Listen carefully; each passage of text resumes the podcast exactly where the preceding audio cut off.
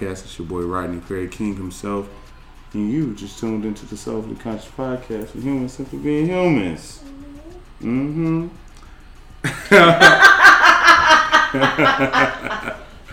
thank y'all, thank y'all for joining me.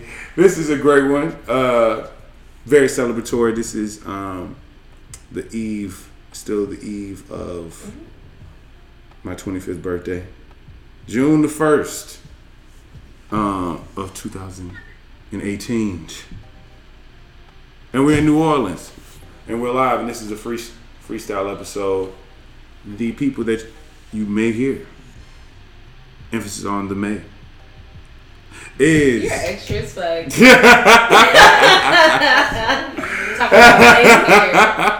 I am uh, a returning guest to the show, and one of your favorites being Ty Coleman.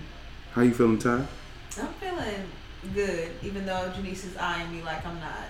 But I'm feeling good. We're getting your 25th. Nobody know who I am. Okay, okay, okay. You may you may recognize her voice from such episodes as the Thick and Nappy episode, also the Death to Situationship episode. Advise both of you to check uh, you to check both of those out. both bomb. Uh, both great, both bomb, as Ty said. Then another returning guest being the great Stretch Green, uh, who I've had on the show. Thank you. Appreciate the applause. who who who I've, who I've had on the show uh, multiple times for various episodes and um, even even lost episodes. Not they're not really lost. It's unreleased. I'll say unreleased Late episodes. episodes. Lost tapes. No, it, it was like Tardy, like him. no, it was it was some white people who interrupted our shit, and that's oh. that was the Oh only reason. my why we missed gosh. It's, that's genuinely the reason why. That's genuinely that's exactly what happened on why the Oh, when y'all was episode. recording that one time in Atlanta. Yes. Oh, okay. I Yes. Didn't tell me that. Dang. Yes, it was a great. It was going to be a great episode. It was going to be great. We already had a lot, and so it was just like half an hour of a very unfinished conversation. You gonna drop that? Though? It's kind of no. It's kind of weird. Like it would be weird to drop that and not to have uh, some type of conclusion. I guess. All right, fine. You know what I'm saying? Because it literally was like in the middle of here I am. We just came back from sushi. What the fuck? Y'all want to go get sushi? No, but I continue as I continue. I have two new comers of the Simply King podcast, being two of my best friends, and two different, uh, for two different reasons, two different times in my life. So it makes it even cooler that it's their both both of their first times gracing their voices on the Simply King podcast. Um, to my right, oh, she's up. Good one, Rodney. I am, yeah, yeah. I have uh, a friend of mine who I've known since who was it eighth grade? Eighth grade. Eighth grade. I was at Rose Hill Middle School in Jackson, Tennessee. I have Brianna Marshall here with me. How you feeling? How you feeling? Sleeping. I could tell. Um, and then to my left, I have another uh, native. I didn't even say she was in, uh, you know, uh, from Cali as well. Um, but you know, Oaktown. Shout out to the Warriors. They, the game is going on like as we speak. I think it's still in, In overtime, overtime. Right now. Right Okay. now, you know what I'm saying. Seconds left. We up by 11 points. All right. The voice that you're hearing so excited about the Warriors is the one, the only, my best friend, Jenese Brewer, coming all the way from Oak Town, the town, that side. Oh, Rodney. There's so many different uh, names for it. Am I right? Stop. Is it not? It's not The uh, town nickname. or Oakland. Just leave it as is. Why they call it the town? Why they, it, no, you know it's more than one. LA? You know it's more than one. Okay. How You know- gonna mess up LA though? I Yeah, mean, you really can't just- mess up LA. Just, that's not the verbiage you use. It's But I'm saying, what it it, is. so people don't call it Oak Town. the people who not from there. Oh, so that's like a hot Atlanta type Yeah, of thing. like you know, we we know you're not from here. Damn, looks like Nolans. Yeah, like when people say they're from South Oakland, it's like you obviously. Oh yeah, I remember Aren't when Denise from told me here. that. She was like, "Maybe ever tell you." if anybody South tells you Oakland- they from South Oakland, they're not from Oakland. What does that mean? Oh, because there's only North Oakland, West Oakland, downtown Oakland, In East Oakland. and East Oakland. There's no uptown Oakland. That's some new gentrification shit. Damn. And there's and there is no such thing as a South Oakland. South Oakland is San That's not a Francisco. thing. No, that's just not a thing. They Period. gonna call it so old soon. So oh Don't do it. Hey, no, no, no, no, no, no, no, no, no, no. Ginger. Don't give nobody no ideas. gentrification. Gentrification. But no, no, um Sickening.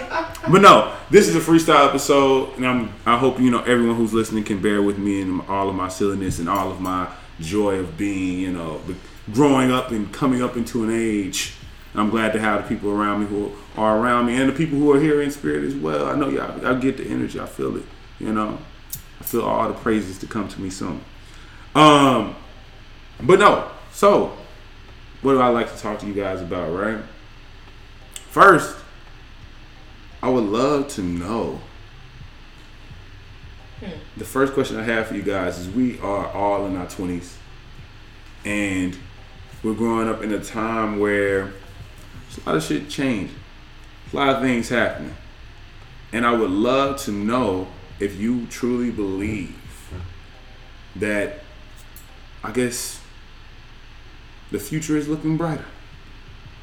For For I, I, say that I say that in a very broad sense look, I'm here like because I want you to interpret it the way you want to. Like, where is it? Do you think? Do you think in the next in the next twenty five years or the next ten years that you will be in a better place? The world will be in a better place, or where do you what do you think we're heading towards? Because I feel like our generation, our age range is so special and so specific, which I've spoken to with Stretch on our Generation Y episode where where we spoke on uh, just the generation itself and talked about how different and how special the generation is because we've seen so many different things. We've seen the old. We understand so many different things from the past, and that actually, you know, affected how we kind of came up. But also, we literally seen the introduction to everything that is prevalent today, being social media, being just you know social networking, being you know AI and just automated uh, technology. Literally, we can sit here and talk about something and Google the shit, and here it is. It's right there at Google. Look, somebody, it's Google. My phone was buzzing. Google might be watching still. Um, but I want to know. Let's go around the room. Let's start with you, Jenese. I'm about to say that's a loaded ass question. Let's It is a start loaded there. ass question, but I would love just just I give me one. like give me one off, thing. Give me. If I can touch on social media really quick, when we had social media and we were younger, like high school younger, we used to log off. hmm We don't log off anymore. We don't step away. hmm So I honestly But that's the. can't Pl- that's, I think they got a lot to do with it because of the access to it. I, I feel like when we were introduced but- to it, it was literally desktop. No, We because didn't- we even didn't- we didn't no, 'cause have we still it had our so little flip phones. I don't know if y'all remember like when you got your like cell phone and we Yeah, were starting to have data and you could get on Facebook real Yeah. quick to check a status or make a status or whatever, check your little like whatever may have yous. Like I think that makes a big difference. But I think moving forward, I'm not quite sure. And the only reason why I say that is because even recently I just see the way younger people move. Like I have a sister who's 15 and I it, it, it just affects them so much. Like they just can't step away as much as they want to. And that's even for adults like people who didn't have this their whole time. So i mean just to touch on i guess the social media age because that's where we are in life. Mm-hmm. um, it's been a great benefit to a lot of people but it's also damaged so many others. So you think in the future that's going to make things worse? it could i would say it, It just could. depends on how people how people take it like i said it's benefited a lot of people but it's also hurt many so Mhm. um, even when you know cyberbullying was young, when we had like MySpace, when we had like MySpace and Facebook and stuff. Um, I was about to say a lot of people, you know, when they I would hear things about people getting judged or you know like whoever was in their top eight or whatever may have you like just Uh, oh you I still remember my top, there. my last top eight too. I don't. That's wow. Look, that's um, I do. It's, it's only because I looked at it a few months ago. you're that nostalgic. Is that how you feel? I'm mad. I did. deleted my joint. I did. I didn't delete mine. I just can't remember it because really I had a, No one I had one that theirs. nobody I was just supposed to know about. Password tomorrow. because I used my grandma's uh, thing, and then I deleted it off of her thing and made it anyway. That's not important right now. Yeah, yeah. But no, myself. I, I agree. I agree. but let's also question two, Brii. Do how do you feel about where the world is going? I feel like we're at a special time. Our generation is at a special time. Uh, how do you feel about the future? Going as far as like In any way, in any way, any aspect. Like she decides, you know, to talk about social media. But Yeah. what do you feel like? Do you feel like the future is looking bright, or you think we're going down? And it, and tell me why either way. Um, I think it's I think it's more of a mixture, and I think a lot of that has to do with um, we have an instant access to news and what's going on everywhere. Mm-hmm. Um, compared to when I was, I mean, what the '90s or early 2000s, we were growing up. I remember the AOL where you had to get off the phone to use the dial-up internet, which was extremely slow. So we didn't have in- instant access. And I remember the first iPhone. So now. I get CNN updates when something immediately happens. Mm-hmm. And so, in thinking about how things are gonna go in the future, it just it depends on how how easily or rarely the information is to us. Um, and now, I guess in a sense, it's it's going in a good direction um, because people are more open to having a voice for themselves and speaking out. But then at the same time, um, it, it kind of seems like we're kind of stagnant in leadership in a sense. And when your when your leadership is at fault, then it affects you and the people that they're leading. Mm. Great response. I love that. I love that. And I, I it's shit crazy. It's shit crazy how much news we get now more than ever. And I think it's uh can be the reasons can be for so many different reasons. But like let's keep it moving. Um Ty, what would you say to that? I think it's just really crazy, especially since my career path is a social media analyst. Mhm. If I would have told myself in high school, like, you're going to be a social media analyst, I'd have been like, what? What is that? Like, It, what, what is that? But I think that's just crazy that social media has like took a spin to where like we spend a vast majority of our time on there. But I agree with Brii. I feel like it's a matter of like understanding like we have the power to to to grow into that leadership role. But also, I feel like people always express, "Oh, we need somebody to stand up for us. We need somebody to stand up for us." But when somebody does stand up, you want to say something towards them, or are bothered that they're saying something, or you want to be that person too, which is fine. Mm-hmm. But we just have to understand, like everybody can't lead, and it's okay for that. Mm. And that's what I understand. Like I, I talk to Jenese all the time about work, and I tell her like, look, career wise, I don't want to be a manager because I don't want to manage nobody, and that's what being a leader. I would love to put my input on stuff, but I know that's not my place to lead a conversation. So I feel like is if we can just come collectively, especially as a black community, and not just talking about the black community with social media, that I think that we can really tackle these like issues that we've been getting thrown at us since I want to say like heavily, hev- like heavily like our sophomore year of Mm. college till now. Like we've seen so much to where I feel like if we just could collectively come together like how we do when we're going in on comments on social media, Mhm. it can be like greater and like we can really be like truly the children of our our parents and start a revolution in the most positive way. I think it's interesting how everybody uh, address something that is communication based. But before I say that, stretch what you saying. Um, the future kind of looks a little. Uh, I'm looking from the black perspective because I am, you know, as black as America would like to dictate me to be. Mm-hmm. Um, it's, it, it's, it's, it's a little bleak for, for black people.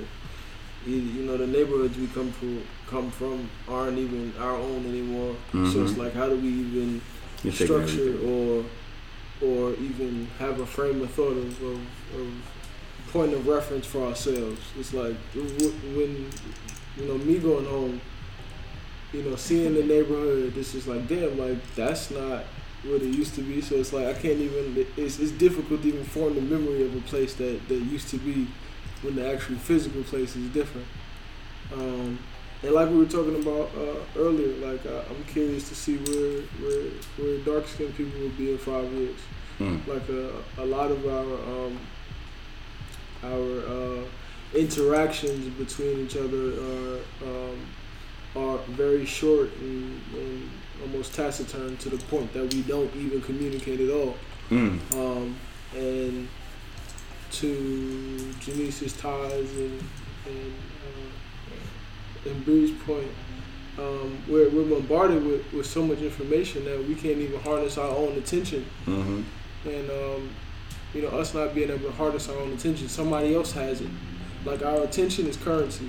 Yep. Like in this day and age, our attention is currency, and, and it's Mhm. only getting um, a lot more complex the amount of information they can absorb from us to capture our attention. Yeah. There's psychographics, there's demographics, there's consensuses, there's all types of things that measure and, and monitor the way we interact, so on and such forth. So you can only imagine mm-hmm. like how much more advanced it's going to get. Like our technology is not really like aiming to help us; it's really aiming to Make provide make money, and it's a crutch. Because to Jenese's point, it's it's the it, the ease of going to social media now and the ease of going to Google now is is we rely on that ease that we we've outsourced so much of our own capabilities to do things in in the natural environment that you know if you've seen the movie uh, WALL-E um, all of the people are like Fat. like, fat and, and depending on their robots and things Mhm. to like do very basic stuff hmm and um, yeah, we're, we're outsourcing our own human, mental, physical, emotional, uh, spiritual capability to a system somewhere. That's crazy, and I think uh, it's crazy because like I think everybody's speaking on something that they believe that the thing that the future looks like is that we're going to be less together, less connected, less connected to ourselves and to other people because we aren't even taking time for ourselves because we are forever giving our attention to something else, or we are forever tending giving our attention to things that are outside of ourselves and exchanging this energy, whatever, whatever. Uh, and also accepting and consuming so much at the same time. It's kind of like we really never. It sounds like everyone's kind of framing this uh, this world where we're not fully experiencing the world in the best way that we should, in the most healthiest way, because we are looking at through this social. Yeah, we're so diluted. may. We're so diluted by so much, and I think that's that's that's definitely one outlook of No, it's our, one. our One- projected one- future. Yeah, that's But one I- part. and and even in addition to that, you know, there there's a, another thought or possibility that we make the, the conscious decision to Do otherwise. right to do something something that that doesn't look like what we've been doing for the past Yeah, yeah. I, 18 years the, literally, literally the and, and and even beyond- beyond that. literally the resolution to uh, Ready Player One, which I thought was pretty. Uh, I still haven't watched that. I gotta see that. Don't. movie. I ain't gonna spoil dare. it. Then I ain't gonna Don't spoil you it. dare! But I do. You here, fucked it. this I is had a good I'll do. point, This too. is what I'll do. They're desensitized. They're not. They're not attached to the things that are right in front of them. Who? I'm just gonna assume that's what comes off of whatever you're about to say. No, no, no. What I was about to say. Don't. Give Is it, is the I it, can't does, say does, it. does it But I feel like that has a lot to do with it. The fact that people don't even have actual interaction with each other. Like It had that, a what I was about to say. Okay, I'm gonna not say that and move a whole another way with it. What I Okay, was, what I'm saying is, what I'm saying is that I believe that there is a counterculture being created now, where people are consistently thinking of take time away, give it a break, and actually telling people to do things that are mad normal, like like having gatherings, having gatherings where you got to put your phone at the door and no one can have their phones at this gathering. To go out and experience nature and shit like that because you just genuinely have not experienced it in person and for however long, you know. And I get that; it makes sense. But I'm gonna pivot this to a more uh, provocative uh, subject matter. Provocative. Yes, provocative. Uh, he reminded me. He reminded me of that being um, talked about uh, dark skinned people, and so it made me think about something that I, that has something that's been on my mind. I know, right? I wish we had some Hennessy. Right. I know. Mm, Uh, Can't but say no, the title. I know I ain't gonna do it. So what I why I'm why I'm saying that is because one thing that I recognize, and me and my girl definitely talk about this all the time. She literally sends me shit every time she notices this, just in advertisement. Because I, I addressed this to her, saying like, address my theory to her, which I'm about to express, and I do think there is something about it that is strange and that should be paid attention to. My theory is that there is this conscious effort to normalize uh, interracial couples. Welcome to the Bay Area. Who's like? And, and, and the reason why I say this is provocative Well, He's just the reason, the reason why I say this is provocative is because I believe that there is this real interesting thing because the uh, black love is the only quote unquote relationship um, makeup, I guess, that's political. That's seen as something that's That's a a statement. That's seen as something that should be spoken about or stopped or or it's just a topic of conversation. Like no one else is, no one else talks of. No, you never hear white love and Asian love and, and all these different loves. that's because And I- nobody sits there and actually is like, hey, well, no, let me be clear. People actually sit there and your parents are going to be like, you're not bringing that in my house, even though black people might say that too, no offense to them. But they'll be like, you're not bringing that in my house. You're going to marry what you want to marry. You can mess around all you want to, but at the end of the day, this is what you're going to settle down with. And I think in the black community, first off, we don't even know how to like be, with, not even settle, but just be happy with one person. Which one person? So be open to whatever. Two, we're open to doing like being able to procreate, but not like chill. And by that I mean like actually just being able to enjoy another person and just mm-hmm. that person, which reference back to my original point. Mm-hmm. And on top of that, we, and I won't say a majority, but I'll just say like in my experience, in my personal experience, I haven't had a lot of examples where there has been a black family that has been complete and hasn't had either major issues or um, just hasn't set a poor example to where I wouldn't want to do that, something like that. Like I Mhm. feel like, especially in the Bay Area, like you never see that. Like I know so many people who are mixed. Yep. Shout out P. Shout out, shout out to Sophia. Got Shout out her to Sophia. Got her look her. Uh, her guest on the degree. show, you know what I'm saying? Yes. Yeah, oh yeah, shout out, yeah, congrats to your law degree, by the way. by But the way. um, like no offense to her, but like. But no, you're right, though. I think it makes like, a- it makes a good point. You see it all the time, especially like growing up in the Bay Area. You're so used to it because that's what you see. Mhm. But you never see a black woman and a black man be happy with each other. Like Yeah. they're not satisfied with each other. I know so many. I've literally, I have a peer of, I mean, I have a group of peers that will literally be like, um, if her hair isn't silky in the back of her head, I don't want her. Look at that. And that's just based off of looks. So, Brii, tell me, because you, I love it because everyone lives in a different part of the world, different part of the nation. So it's definitely going to bring for you know different type of uh, you know observations. So you live in Nashville, Tennessee, and you work in Nashville, Tennessee. It's the South. Uh, tell me, what do you see when it comes to these type? Do you do you notice that there is this interesting um, emergence of um, either either either in your real life or just through some type of media, through advertising or whatever. I used to um, make fun of like people like in Murfreesboro. I used to call it mixed chick city because it was so many biracial kids. Mm-hmm. Because it seemed like every black guy was Mine a white woman. too. and I didn't I it I never I didn't understand I couldn't understand it because in Rutherford County the white people there are so racist and so disrespectful. So I It's couldn't understand Rutherford? how black men It's called put them- Rutherford, right? I know, right? Rutherford County, I couldn't understand Yeah, how the black men would put themselves in positions with women who come from families who don't even respect them. But um, moving to Nashville, I see it less. Uh-huh. Um, but at the same time, I don't. Black people, we have our place in Nashville. Um, but now too, it's kind of hard to find your place because we're being moved because of gentrification, like especially like East Nashville, Mm. the historic black part of Nashville. We're being moved into certain areas and things like that. Um, but I don't really, I don't really see more biracial couples in Nashville. I see it in Murfreesboro all the time, but Mhm. Nashville, not as much people. There's more black people in Nashville too. It it is. Uh-huh. It really is, and especially when you get into like actually get into stuff in Nashville. It's a lot of black people in Nashville, Uh-huh. and like black people that are doing really good in Nashville. Mhm.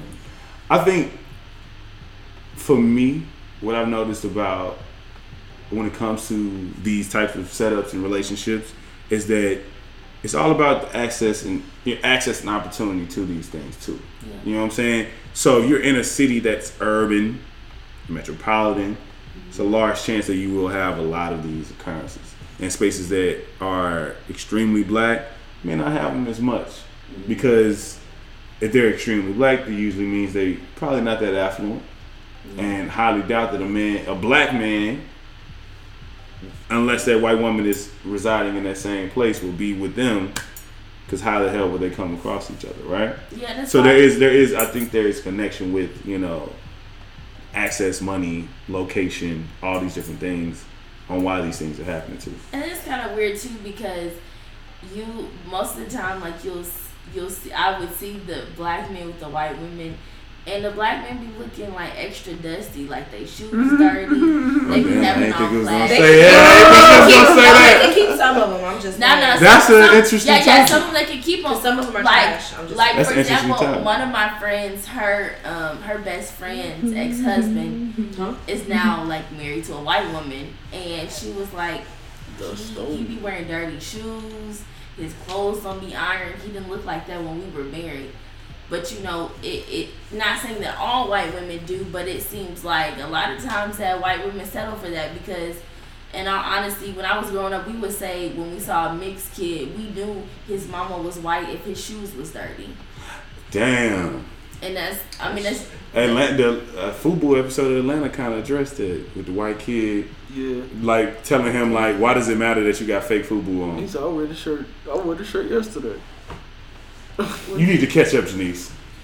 I only watched like half Ty. of episode one. Okay. Ty, Ty, tell me, tell me, because you're in Atlanta, which you, this in, this is an interesting perspective because you're in the uh, the black mecca of now, the chocolate city of Uh, slowly but surely. yeah. Ain't they trying to change it? Ain't it crazy? Uh, but the chocolate city as of what it is today, One of the last. I hope, I hope and pray That that it's is not the last because then it'll literally be like Atlantis, like the lost, Stop. the lost chocolate city type shit. Yeah.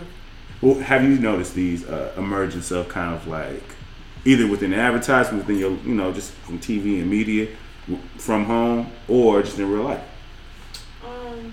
I think it's true what you're saying about Atlanta. It's like really black as fuck. It's black as hell. Like it's black, and that's one reason why. I love it and why um I just love that so much. But even growing up, I had a lot of representation of black love. I had I had my mom and dad. I had my aunts and uncles. I had a lot of representation, and and somebody who I look up to now is like you guys know them is my brother and my my brother-in-law, but he's my brother and my sister Jasmine. Like they're like not I know it's kind of controversial, but if I had to say who is like a modern day Cosby family, I would say them. They Mhm. just don't have like a dog. I think I know they didn't have a dog. They got but- five Uh, kids? the Huxtables didn't have dogs, They got three kids. so you, So, yeah. they, They have yeah, three They kids. have so- a few.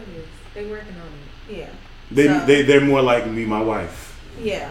It, My it's, wife and it's, kids. it's yeah, like they got three kids, no it's, dog. It's beautiful, but Boy I in the middle. Yeah. I see I see I see a lot of pe- a lot of more black love, which makes me happy. I see a lot of like, and I talk to mm. G Smith. I'm like, everybody's getting into relationships, and I love it. I don't want no false ass relationship though, bro. That's true, but it's just like it, there is some conversations about like interracial dating, and I do feel like it is like a fetish kind of in a sense. For sure. It's it seems like a fet like I'm not saying all relationships are, but like some people do do like go into a fetish and, and stuff like that. And I don't have like a problem with people dating um outside the race at all. I mean, I I find men attractive. I mean, I mean, one time at work, I remember I was talking about this guy at work who was attractive, and my friend, she was like, I was like joking with her, like, yeah, like you know, you know, I'm not gonna do that because he's engaged, so I don't even want to say anything. She was like, yeah, but you know, he would probably be better with like a mixed girl. Ah, You know what though? Like I Ah. really think the big problem is is that people sit there and they bring these stereotypes upon why they do or do not date certain people. Like Yeah. I always tell people crazy. like I have like I said, referring back to like my group of guy friends back home, like they're convinced that the black women they know are like jaded Yep. because they think that like, oh well all the black men are gone. And I'm like, first off, some of y'all are trash as fuck. Not like not to be shady, but there's a lot of men, and not just black men, but just trash ass men. Ran I was through. like, so I'm not sitting here saying I want any and mm-hmm. everybody just because you meet the whatever mental, like physical criteria that I believe. But the thing is, it's like, don't hold a stereotype against me just because of whatever you've been through. Like, Good if you fall in love with somebody, look, that's your business. Like, if Good they shit. treat you well, if you're happy with them, if you treat them well, like, kudos to you. But don't sit here and like, I, like I said, I've, I've heard things where it's been like, oh well, black women have a bad attitude. Well, last time I checked, you also like that Latin women are feisty. Mm-hmm. And that so and so, you know, pushes back and you like that. Mhm. Like She's aggressive. and so I want to understand how the ver- like what, What's the- what's the, the difference line? in What's the like yeah like if I'm sitting here and expressing myself to you because I want you to understand where I'm standing and you can't understand that that's me communicating to you like what exactly does that mean like Yeah. So I mean like I want to make sure that people are clear like we're not gonna sit here and just try and act like we're bashing like black love or some shit No, no, no. or, I- or no, bashing I'm people who, but- who like like other races. The point is, is like at the end of the day, if you're gonna like somebody, like them for who they are, not True. because of whatever you're. and that's is, and you know. for me for me the reason why i have this theory and the reason why it's a thing that i wanted to bring up is because i think there should be no specific love or thing to be normalized it should be it should be all represented equally. You see what i'm saying? And i think to look at media and notice that damn almost every random household good is you know being sold with the representation of a biracial family. Oh, that shit is interesting. That's because that's you know what I'm saying? Like it's like so we have this Address white man, topic. black woman, black uh, black man, white woman, Cheerios, motherfuckers, Frosted Flakes, Oh, they're yeah, they Tide Pods, McDonald's. vacation, McDonald's, Old Navy. it- Old Navy. It goes on and on and on. It's like I understand the normalization, but to me, me being very uh, suspicious of society and also of America, this being something that motherfuckers have literally not too long ago. This shit was illegal. I can't imagine that motherfuckers are just cool with this now, and and I, and if they are cool with this now, what is the benefit of to them? Because it's not a morality issue. Because it never is a morality issue. You you It's never, it's never, it's never because this is the right thing to do. Nah. Because we need, we, we shouldn't care that much, and we should show these images and represent these images. I know it's not that, so that's why I'm suspicious of it. What you gotta say? I, and and to, to the point I was talking about earlier, where dark skinned people going to be in the future Mm-hmm. is National Geographic did an article on what the, the, the common face of the human Mhm. race would look like in the That was, future. yeah, yeah. And this was a couple of years ago, whatever. And the, the, the person It- was fair skinned. Mm-hmm. You could probably assume she was black or mixed or something like that. very ambiguous. right, real ambiguous. Mm-hmm. But you know, I think that even speaks to the idea that you know we we we, we now accept black, but now we want to be able to control What it is. Right, control the narrative of it because even how you say, you know, this I, I do agree. I would I would add to that point of you know there shouldn't be a normalization of just one kind of love. Like Mhm. it should just be. Yeah, I'm saying whatever you do is what you do. If that works for you and you, the person you in you in you know agreement with that works for y'all too, or y'all three or four, whatever. If that's y'all shit, then go hu- go hard, go hard, go hard. Because because no, in all hon- in all honesty, I mean we we do we have been like we have been uh, the, the thoughts we have now are not our own. Like Yep. the, the thoughts we have now, like the ideas of of love, of relationships, of, of whatever are are the descriptions someone else has fed to us, and we've we've ingested, digested, and now we regurgitate it in our own perspective, the way we understand it, the way we, we comprehend it, or whatever's most and- beneficial to you. Right. And and what makes sense to us, Yeah. because then again we go back to like the the idea that that you know black love is, is is a challenge to have because we don't know how to communicate with each other. I think. We, I think. we, I we think. don't we don't have the, the common ground to, to, to, to settle differences. Yeah. And, and and that's been like the, the, I the think- challenge. Or better yet, to settle differences in a way where you can get over the difference. Yeah, Like, I would say, think- I think that's the biggest. Right, thing. but I Not think- even, definitely the not even biggest thing. settling, but just being able to be like, even if we feel I think- opposite, okay, cool. I think Right. one thing. I think when it comes to black love and black relation and black on black relationships, I think there is there are Right. obstacles. I know, right? Black. Uh, there are obstacles in place that no one else has to deal with, and I think that part is a part that no one ever really understands, and that is the driving force to why, as black people, we operate in a certain different way when it comes to dating, because because we have because we feel the need that we have to just dating and being with people in general. Have you met your generation? But uh, People jump at the word dating. They think that you are exclusively with someone forever and ever. Because- And But that's the- outside that's the point I'm- that's the point I'm even making. a thing. But that's the point I'm making. And That's not even- we we we have literally reformed very simple things to everyone else into very complicated things for us. yeah. And we are the only group that does this. Every other group is getting married more. It's still still getting married the same. It's just about the same rate, slightly lower because of just a millennial mindset of people not believing in marriage in the same fashion, not having children in the same fashion. That's more. That's pretty general. But if you split that up into race, we are certainly not doing the same shit everybody else is doing. I know everybody in this world could probably think and name ten people in their damn office that they worked in that have either gotten married or had a damn child in the past six months. I can name ten people. That You see what I'm saying? Wow, with us, it's such a it's such a rarity or it's such a it's such a thing that we almost be like, damn, that's nice that they could do that. It's nice that they could settle down, that they can get married and we, we treat it as if it's like a oh I don't know, interesting thing. When it's it should be way normal than we consume it. honestly, like as as a black woman, as a black young, educated woman, it's very hard being single nowadays. Um, especially because when you're intelligent and you're doing something with yourself, you don't have children.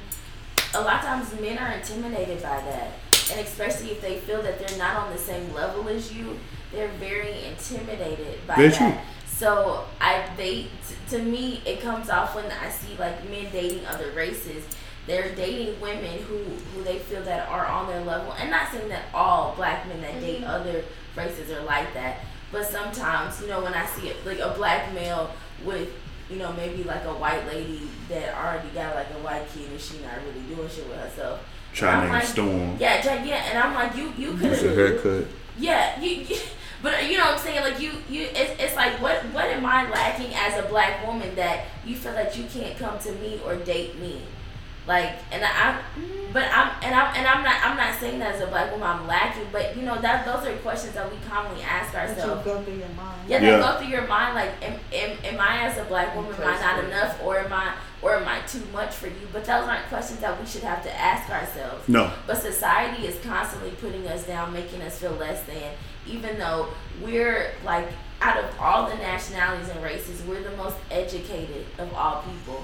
And so I shouldn't feel that way as an educated woman Yep. with a career, doing something with myself. But I think I think the difference is is that no other male hetero group and any other ethnic group and has that barrier. You know what I'm saying? Because I believe there's this kind of Asian men. this kind of kinda. That's that's And I why think that's- was mad at Issa for But that no, I think I, I think that's only to the effect of that they're living in the space of America.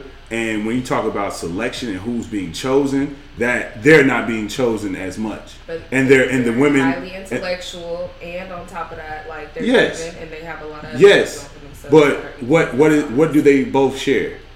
A lot of black men are not dating black women and choosing black women. A lot of Asian women are not choosing Asian men. So those two things I think are the biggest parts too. It's not just it's not it's not just because of what they the attributes they have. I think it's genuinely also like the thing operating on the other side as well. And then people think we're like, you know, as a black woman, when I see a black couple together, they look happy, they look great, they have kids. I'm rooting for you. Cause this is this is something I want. Like I, I want us to be with each other. I want us to grow. Now, yeah, you can be with other nationalities. Hell yeah. But they we for so long people have tried to wash us out Yes. for so long. I mean, dating back to slavery days and even before that.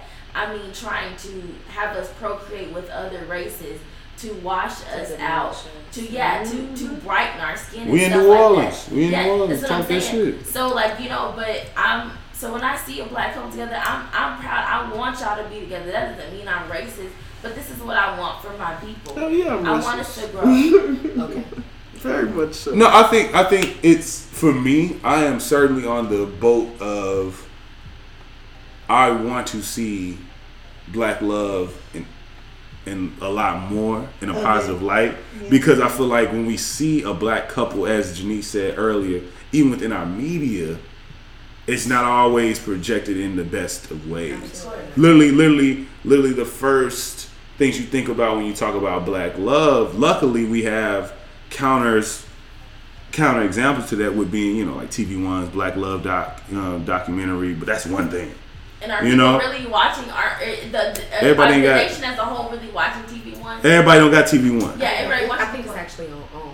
It might be on OWN. Or I'm own, sorry. Are, are people really TV One or own. White people love Oprah. Like white people do love Oprah. Well, what But is are it? What what what help does that have for white people enjoying a black couple on TV?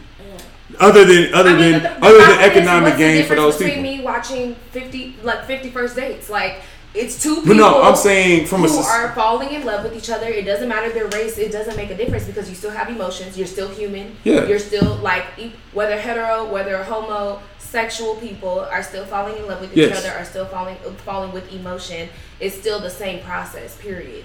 Like so, I feel like for people to sit there and try and sit like when people sit there and they talk about like even like movies and things like that and what they're sitting there and viewing like that's irritating to hear like hear the fact that you're sitting there and you have to like say oh the black the black show or like oh the black movie like no it's just a movie and the people just happen to be black Mm-hmm. but it still is one of the same storylines that you would give me on any other movie that does extremely well or a tv show that does extremely well the only difference is is my skin like Yeah. i don't really see what why, I think I think I think I think such a we, big hurdle. I think we're in a place I think we're in a place to where to us and to black people we don't understand why our images aren't normalized because we've been here for so damn long but they aren't they aren't true they genuinely aren't. And I think we're going to continuously have this different this differentiate differentiation of black movies and other things because blackness is something that people want. But let's be honest, blackness is something that we don't always. The things that are black aren't things that we always get credit for. true So literally, there can be cultural things that occur that people deem as fair game, that people deem as this is anybody's, this is American, this is this. I can have this too because this is something that was just available for me to have too because this is quote unquote my right. And I think but let me because they don't because they because they don't connect this cultural element to it because black culture is also another thing that's but let me created as well. I think pivot that's- that's what makes it interesting. So going with that, even like to kind of like change it back to what you were talking about, for people to sit there and say like, "Oh, I want to see black love," I hear a lot of black men who say, "Oh, I want to see black people be in love," but then you're not even like you refuse to even be in love with your own people or Mm-hmm. you refuse to try and fall in love with someone like and then that's a whole conversation in itself i hear a lot like i i think i was just having a conversation with my uncle i Mhm. think and he's i mean he's married to a black woman like it's great whatever Mhm. they're black role models but nonetheless Mhm, mhm, like. You know i like i think it was myself and stretch over here. We were riding in the car and they were like yeah we want to see black women with black men. And i'm like wait. Like wait like you can only date a black man wait. Like hold on because when i turn around and i look at my male counterparts they're doing the total opposite. And Now, i think that has a lot let's to bring do it- let's bring it to Stretch. does a lot to, with ratio though I, but that's not fair for What you you, mean to sit ratio? there. I, I don't think it's fair. It's a lot I think it's I think it's huge on ratio. It's way more women than men. But then you can't sit here It's a lot more and try and place women all the responsibility on me because that's a whole men. nother inter. That's a whole inter like that's a whole thing within itself. That's a whole problem within itself. But you can't sit here and place all the responsibility on me as Yeah, a for black you to- woman for you to keep sit black here and keep going. black love alive. Because Yeah. if I don't have a peer who's going to do the same thing with me, I agree. or if I don't sit here and fall in love with a woman, Yeah, I agree. Then how am I supposed to pull it off? I got black love with the woman, but Mm-hmm. the thing is, you're over here pressing like, I mean, just to be with the whole patriarch, like the whole concept of patriarchy. And- you're sitting here, you want to see, heteronormativity. yeah, exactly. You, want you want to see me with a man as a woman, but then my male counterparts aren't even like you. You don't even put in half the responsibility with me. Gotcha, gotcha. So how am I supposed to pull that off by myself? Gotcha. That's why a lot of black women end up in the, res- the relationships that they're in now. Well, that's I agree, I grand- agree, but no, yeah, that's what I was that's gonna throw it to grandly, that's grandly unfortunate, just based on you know the the way we were brought here. like the way we were brought here is is just indicative of where we are now. Like Mhm. you know the the way we were groomed initially in the country is, is entirely indicative to the way we are now, and it's like you stand at this this what black women stand at this you know this this conundrum of of of very um, minuscule numbers of, of free black men Mm-hmm. and then if you want to look deeper into that there's there's a smaller number of, of I'm use the word adequate adequate black men whether that's financial whether that's intellectual whether that's um, educational standards. And then you want to look even further into that and then you look at just the numbers of like age range. Like it, it's very like the the the the, the micro data of, of black men we just been chipped away so much that when it when it does come to it, yes, the woman is, is higher than us, and we're all the way down here. So it's it's a large disparity between us, and economical, educational, intellectual, and the black woman really is, is so far up here and has so much more to do with, so much other things to do. Because one, she's black, and then second, she's a woman in society, the patriarchal society, white patriarchal society. So she got a lot more shit to do with, and it's like it's it's it's hard. It's like being down here as the black man. It's like yo, we definitely we we, we want to ride with you. We want to like you know be there like one and one like at the same level. But it's like you know we're we're we're dealing with you know trying to reconcile our trauma, mm-hmm. and I think a, a lot of the issue is that it's very difficult to reconcile our trauma when we're trying to progress forward because we have to look backward to apply those things to our present. And even in our present things are moving so fast that we can't even catch up to our own issues. Mm. we we're, we're we're constantly in this in this in this this space of of like of like problem solving like fucking up. And and we're we're we're, we're disparate as a people. Like I- how, I how can we how I can agree. we how can how can how can I really be like yo Jenese yo you know what I'm saying like black love is everything like and and as Jenese said like but how can that be like you know my my Your my- responsibility. How can that be my responsibility when I have to deal with I think- this, I think- third? One thing that I'm working on, and one thing that I feel like a lot of black men need to think more on, is about their true their true stance and identity within this nation that we live in. And I truly believe that a lot of black men are uh, true the most captured by the past and you know post traumatic slave syndrome and all these other things because a lot of them are easily swayed and a lot of them have so so many interesting leanings when it comes to American ideals. You have the Hotep motherfuckers who deem to seem them to come out to seem like they're you know pro black or whatever whatever, but they're hella homophobic and they're hella anti women. They're hella just a lot of other shit. So it's like you really aren't for no, you really not for us if you're only for a part of us and really just only for the betterment of black men. So you gotta have a lot of black men who've quote unquote call themselves woke or have woken up to the point to where they believe that the black man needs to be higher up and needs to be better, quote But that's unquote. that's also a, a coping mechanism for his for the black man's own psychological issue. Oh, yeah.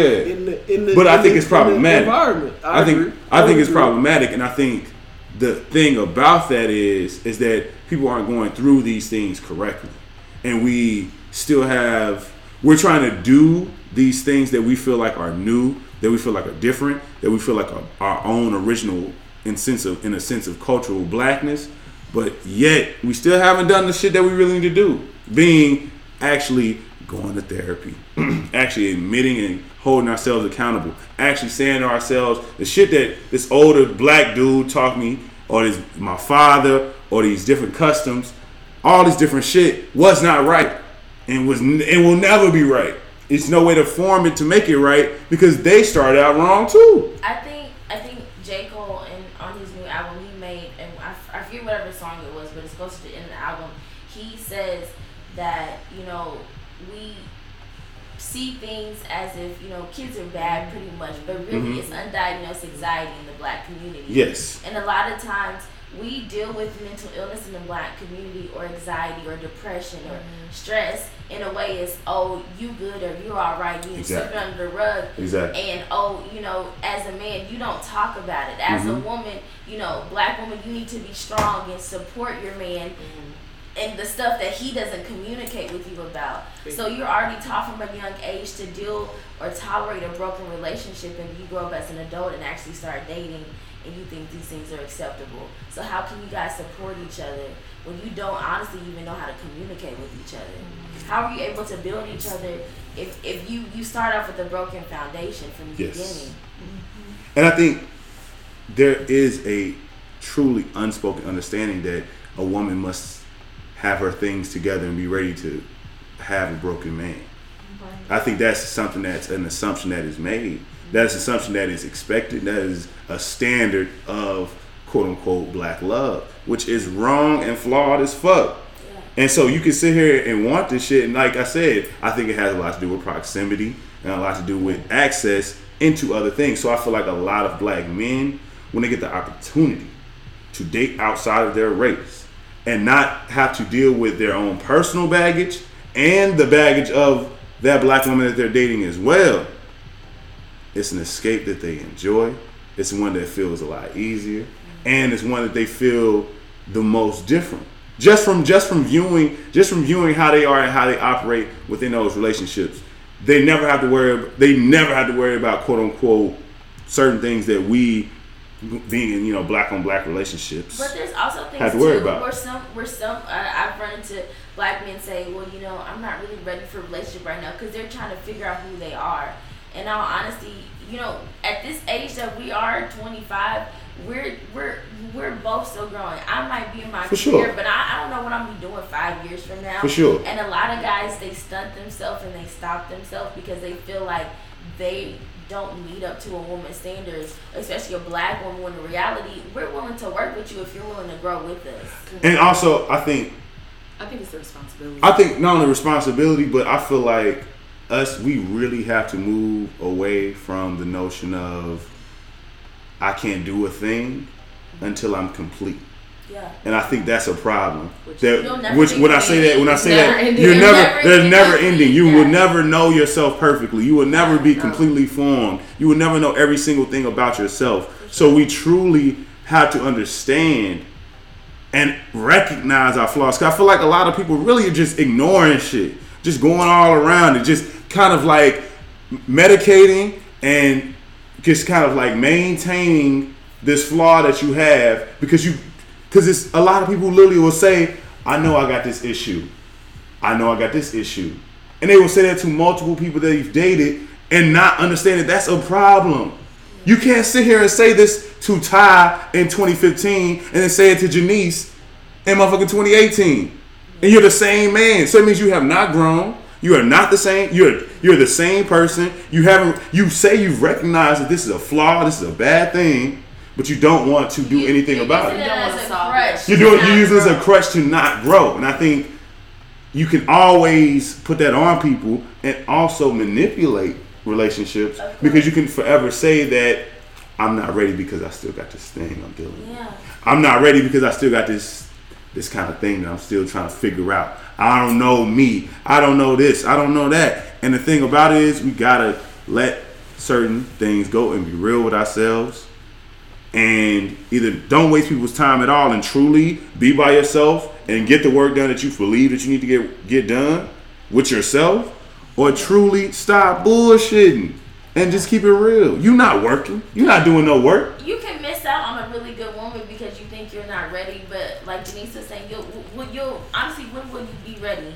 Like when, when you, if you you gonna be ready the day you die?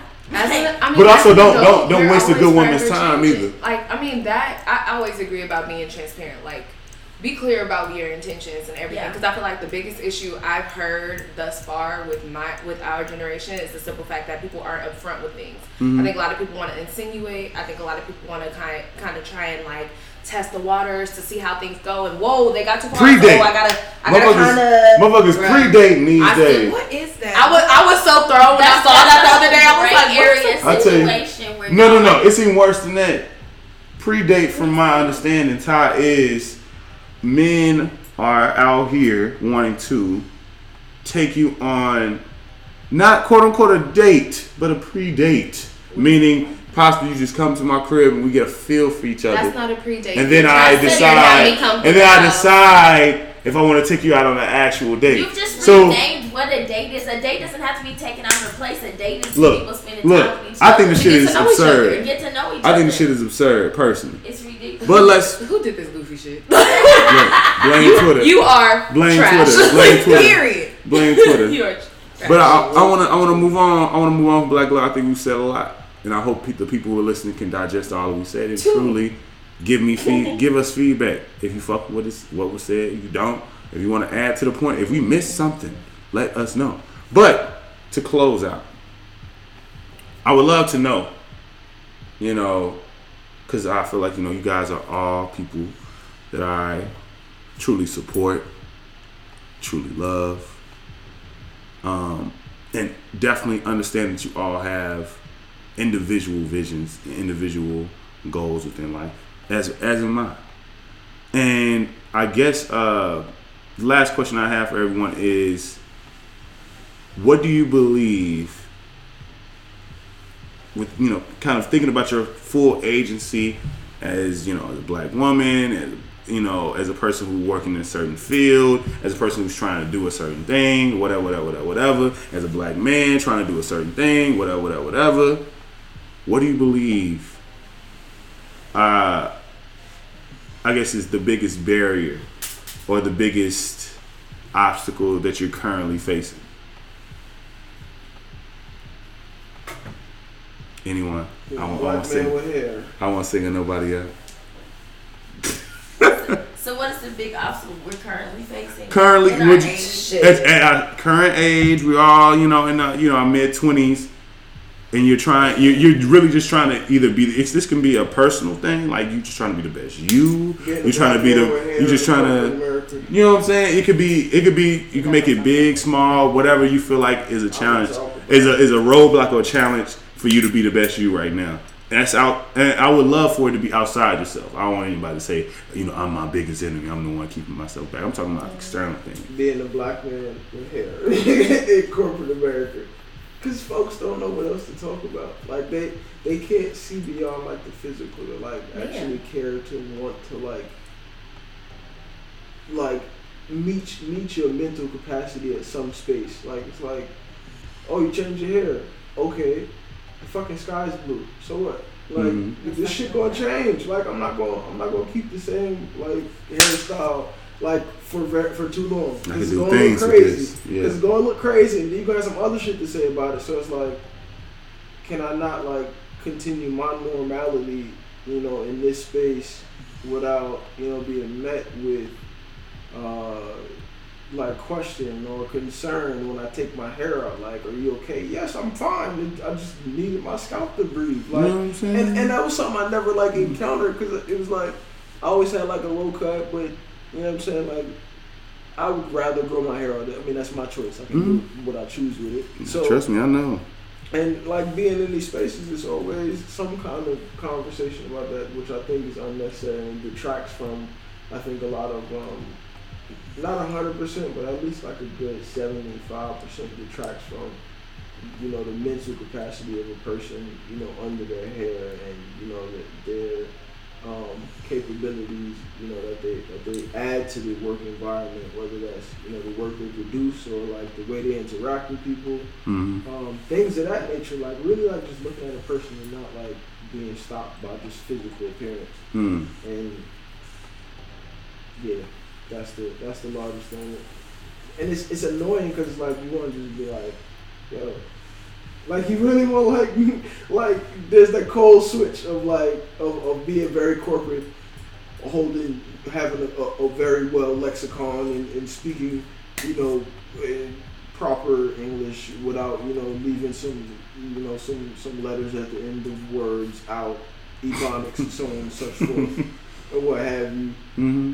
And you draw a cold switch with somebody that like show them the part that they're looking for and to remind them it's not what you want and it's not the time or place for it. So I'm gonna keep my shit to myself and you will keep your shit to yourself because we came here to work. We came here to produce some shit for us to make money. I'm here so I don't get fired. also, And the biggest part to me is this thing that you're really, truly getting a lot of energy to does not affect the job that needs to get done. at all, at all. So I, I, I agree. I agree. Let's move on. Uh, biggest obstacle that you believe that you face as the person that you are today. Mm, Being a black woman in corporate. if it's not my hair, that's a book title. if it's not my hair, it's how I dress. if it's not how I dress or my hair, Mhm. it's how I'm talking. If it's not that, it's about understanding my culture. Mm. So I think there's a constant battle. I'm not trying to say like, you know, I, I definitely feel Tevin, but being a black woman in corporate, we have so many levels to this shit. Like hmm I have anxiety. Like Jenese knows, I have anxiety changing my hair. Like she knows, I'm not wearing this hair to work because I don't want to deal with them asking me, why did you like? And it's just like I don't want to like. Tell, I don't want to talk about this. Like I, I feel like that shouldn't be the first thing you ask me, Karen. I don't think that's the first thing you should talk about. Start walking away from We- If that's not her real name, I would have used that exact same name to refer to I, the story. I don't want to talk about this. I don't want to talk about. Karen about. is a great office name. I swear. I don't. I don't want to talk about why I look a certain way in clothing because I'm shaped a certain way because because as a black woman. I don't want to say something and then it comes out me being aggressive.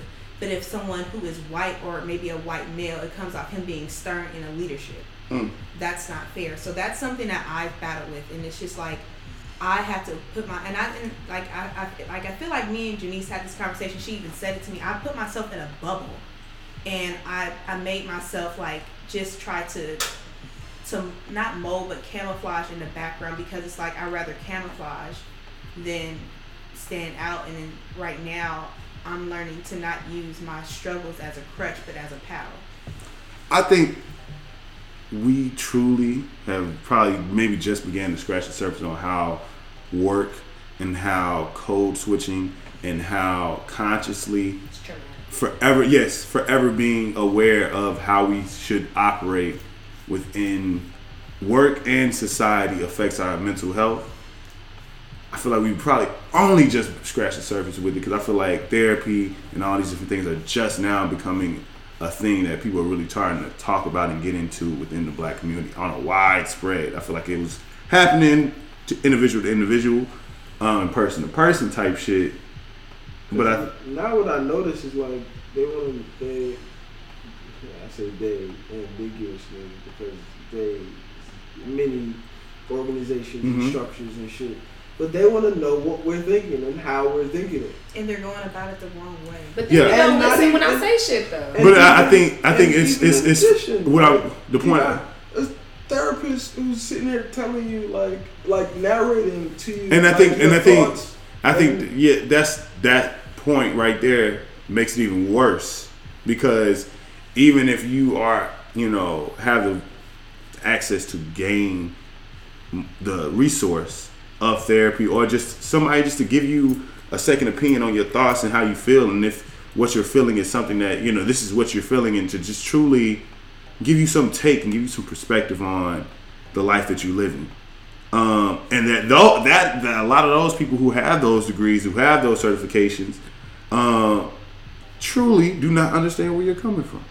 Like it is i find it crazy how I love that people are getting into therapy more. I listen to a lot of podcasts, a lot of podcasts I listen to forever. It's, you know, promoting Talkspace and all these different things about, you know, how, you know, therapy is becoming more accessible. But the part about it to me that's interesting is that a lot of people tell these people about how hard it was for them to finally find someone.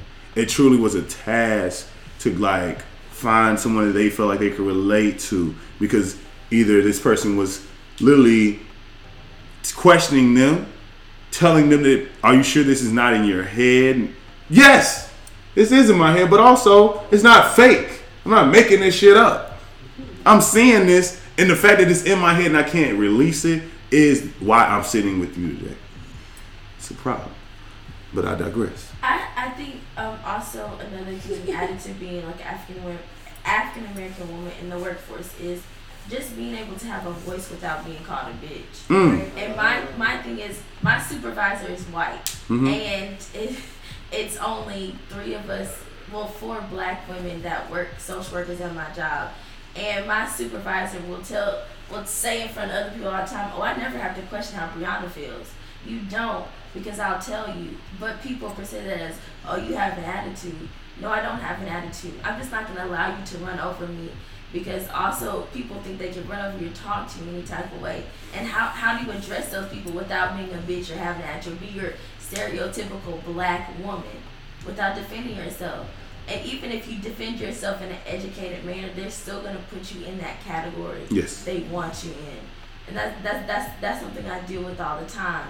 And and, and it's unfortunate, but you still I still have to come to the conclusion I can't worry about what white people or anybody else says about me. I have to be able to stand up for myself and know that despite me standing up for myself, I'm still doing my job and I'm still a great social worker at the end of the day. Mm-hmm. We need you. You feel me? Jenese, mm. I believe you're the only one who has not spoken. But the question was, just to remind everyone who is listening, yourself, what is an obstacle that you believe you deal with within life today as the person that you are? Um,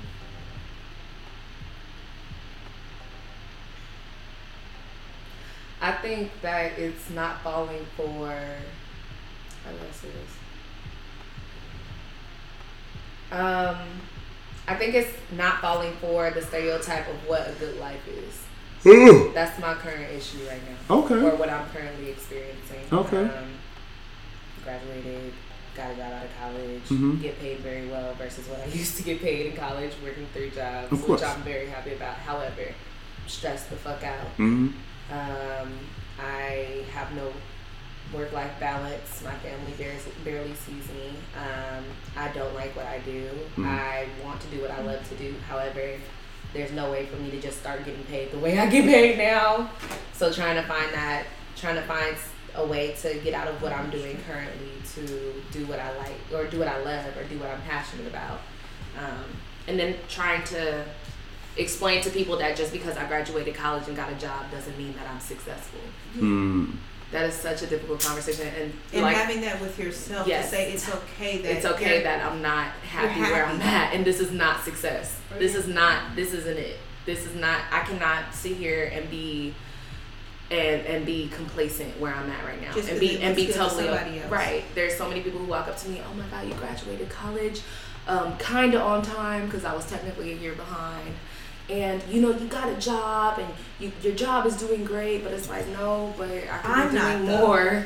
I can. I know I have more talents than just doing sales. I have more than just Big doing facts. like there's there's so so many like I was I think I was talking to my my uncle about this and he was saying um, you know you have so many ideas but you never execute them. Hmm and I kind of laughed at him because I'm like when do I have time to do so? Like and I'm like whether I'm like you know of course like time and all that stuff and having certain you know the whole 24 hours in a day but everybody doesn't have the same 24 hours. Like having to sit there and, and work through all that uh, I think that's my biggest issue to come back around to the, the original statement is being able to say that my current success is not success to me and even though it is to other people like it's okay that that's not it for me like Mm. does that make sense It does. It does. And I guess uh, we can close on my answer. I definitely thought about it as everyone was speaking. I think for me, it certainly is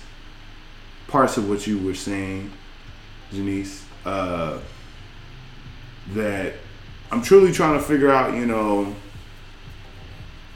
this way of kind of, you know, calling it millennial angst, but doing what I love And like when you figure that shit out, it really does kind of like poke at you that you're not doing that every day, and that that's not what's paying your bills, and that and that's not what's you know giving you some type of satisfaction. Uh, it fucks with your head. It makes you unmotivated sometimes. It makes you uninspired. It can make you depressed.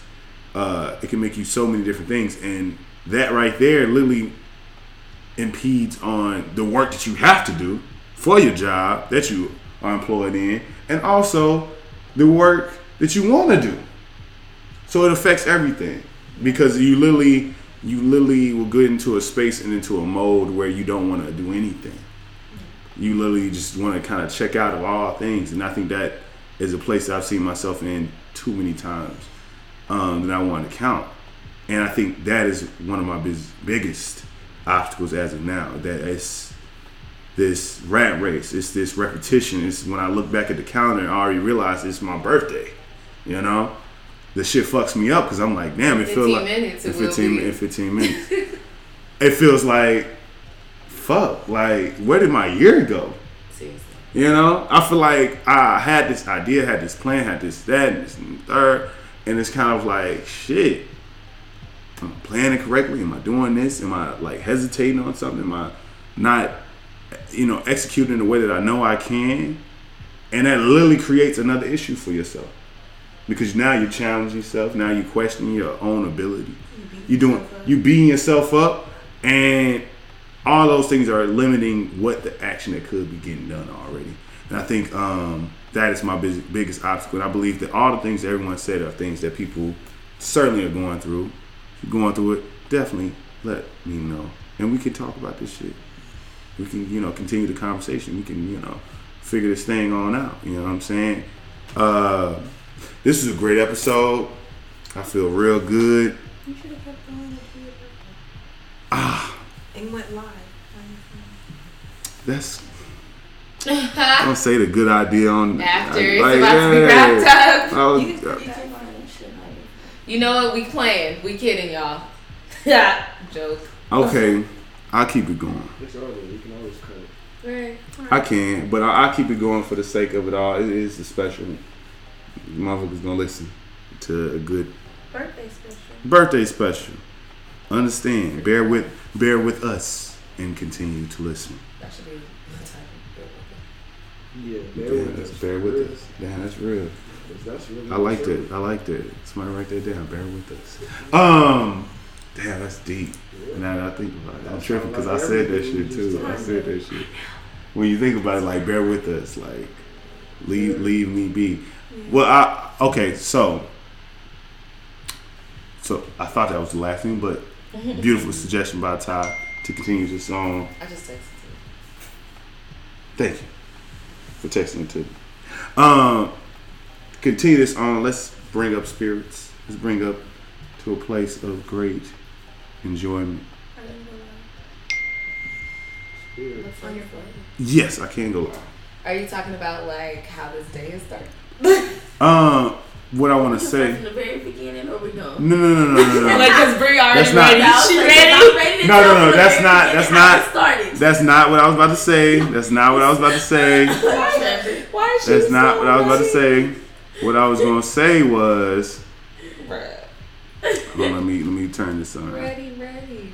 Okay. What I was about to say was, was it was that because I talked about the mm-hmm. And why not end on a positive note? Valid.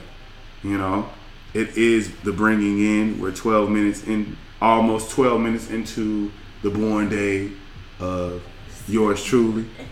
You feel me?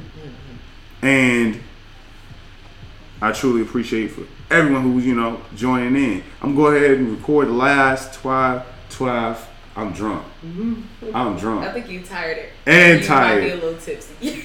Damn. I'm tipsy. Oh, what's up, Neil? How you feeling, bro? Uh, but no, the last thirteen was, was eleven minutes, um, until my birthday. You know what I'm saying? Thank you. By the way, I see that y'all got a birthday wish. Thanks. Ain't that nice? That's That's so wonderful. Ain't it? But no, what are things that you believe that you, right at this current moment, when you are 20 somethings, don't do that. Uh, that's Shay. 20 somethings, what do you like about yourself right now? What is something that you are so excited about, glad about, proud, whatever you want to say. Name a positive thing that you feel like is helping you become better or helping you kind of, you know, go ahead. Everybody, everybody, let's, let's go around the room. Let's be brief. Do you want to go? Okay, I think, I think I'm, I'm proud of, um, at this age, knowing who I am, and having self confidence in myself. And when you have self confidence, it gets you a long way. Um, and the little shit that people say to you, that shit. I mean, yeah, of course, people what people say is gonna affect you, but when you have confidence in yourself, you trust yourself. Um, you're able to move forward, and you don't let little shit hold you back. And I think at 25, I've learned a lot.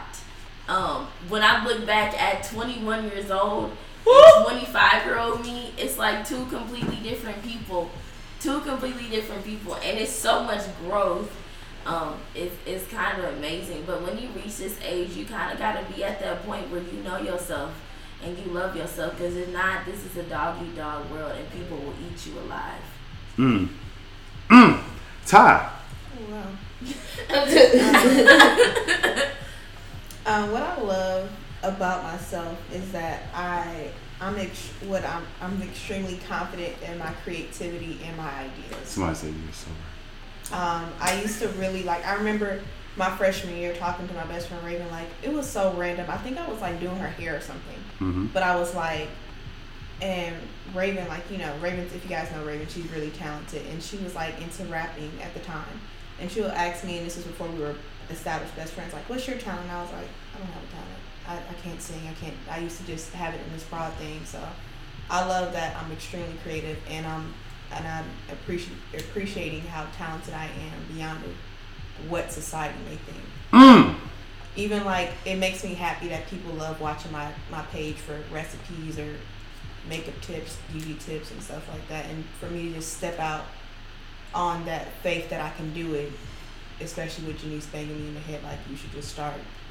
I'm really proud of myself that I've been I came this far to even start a YouTube channel and to put out content and to like, you know, express myself to the world. So I'm happy Mm. about that. Jenese. Mm. You. Um, if I had to, hello.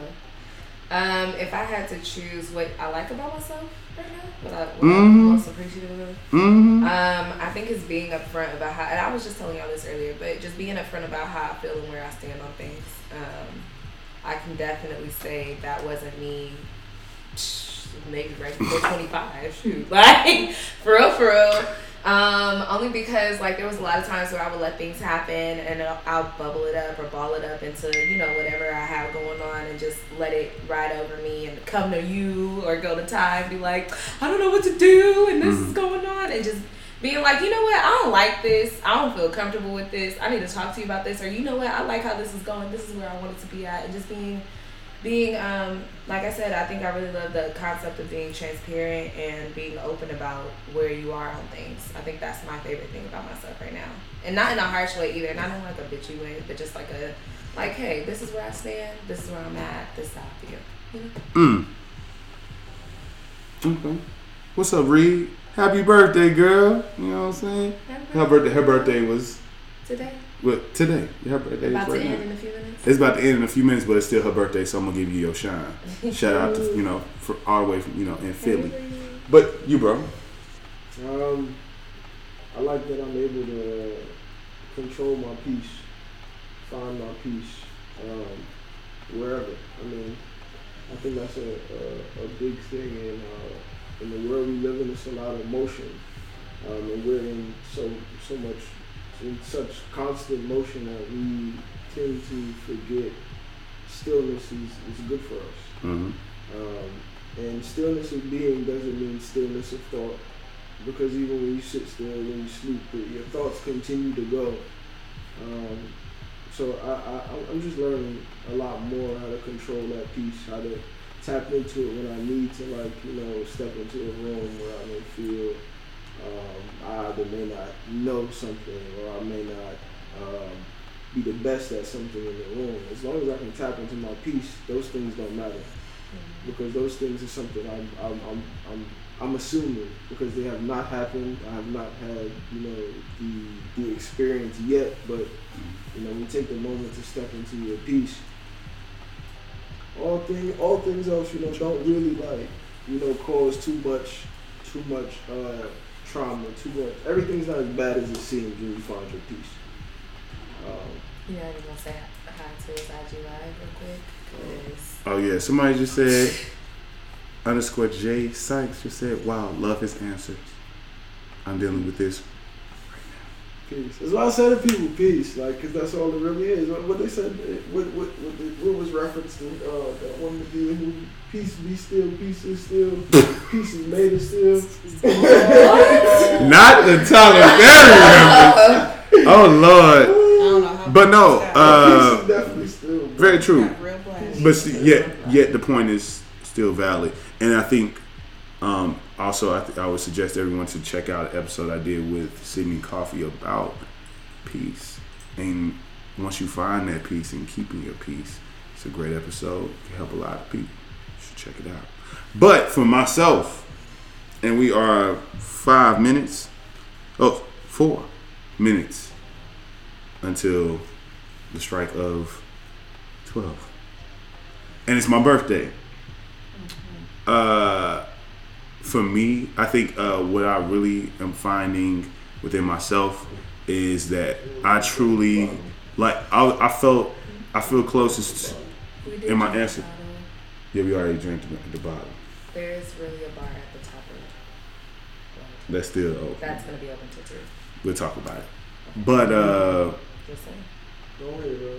So, for me, I feel like I'm closer to Ty with my own answer, being that for a long time, I didn't consider myself a creative. I didn't consider myself a person who created things or or just had this specific talent that was very uh, performative. Uh, that I could literally just show you right now. This is some shit I do, or I can literally pull some shit out and like, check out my work. Um, I feel like I was mad complimentary. I was mad, you know, uh, uh, collaborative in a way where I was forever assisting people with their things that were what what I deemed to be very uh, creative, very illustrative, and all these different things. And never could understand why I was drawing the attention and drawing the friendship of these people who were creative. And then I realized for myself that I too am a creative. And once I realized that about myself, it was something that I couldn't shake. It was something I could not let go.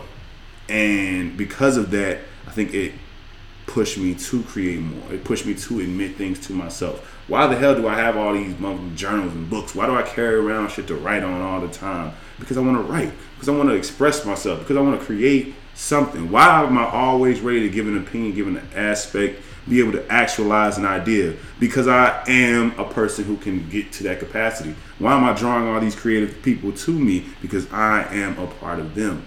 I am a part of that same mindset, come from that same tree. And I and I think, you know, because my personal talent wasn't something that was uh, the ordinary, that was explorative, that was uh, performative, and all these different things, I deemed it as something that was not a talent or not a thing or not something that you were blessed with.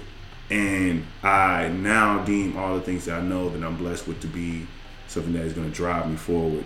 And the biggest, biggest reason to for me to go further, to push ahead, to do all the things. My voice is my talent. My opinion is the power that I have, and the way that I express it is actual blessing that I must share with other people.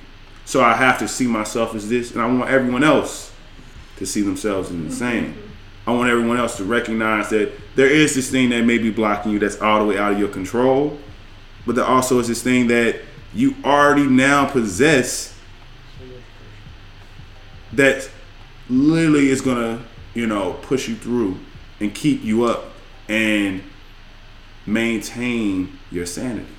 Because that is the very thing that you need to continue to look into and find the other layers of and keep peeling back to find out that damn, I just discovered this about myself. So you know what?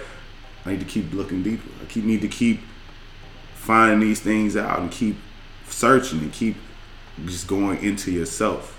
And we have to. We have to be this way. So I think we have to, you know, get into But right ourselves. now, though, We right now what? we gonna get into the fact that Yeah.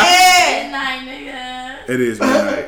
it's really It's midnight, and we should wrap And wrap. we all old because we, We're not old. we're sitting over here looking at each other like we tired. We're not old, but we, we know how to we certainly we certainly will wrap this up. And if you Yeah. don't know, for all the people who are looking at this on live, the fact that y'all are up on live is crazy. You know what I'm saying? Shout out to everybody who tuned in when they seen that I said Oh, that's how turn it it up, turn it is. up, turn it up, turn it up. I mean, it can only go so. Oh, Yeah, y'all can go so loud. But thank you all for joining this live. Thank you all for listening to this episode. If you stuck around as long as you did, I appreciate it. Huh? Go to shit. I ain't that old old. I fuck. ain't, I'm old in spirit. bro. I'm old in 25. spirit. Huh? We ain't getting old, we just getting better. We getting better around here. You feel me? for We getting senior citizen better. Discounts. Who? Hey, that should be fire. I wish I could get some senior discounts.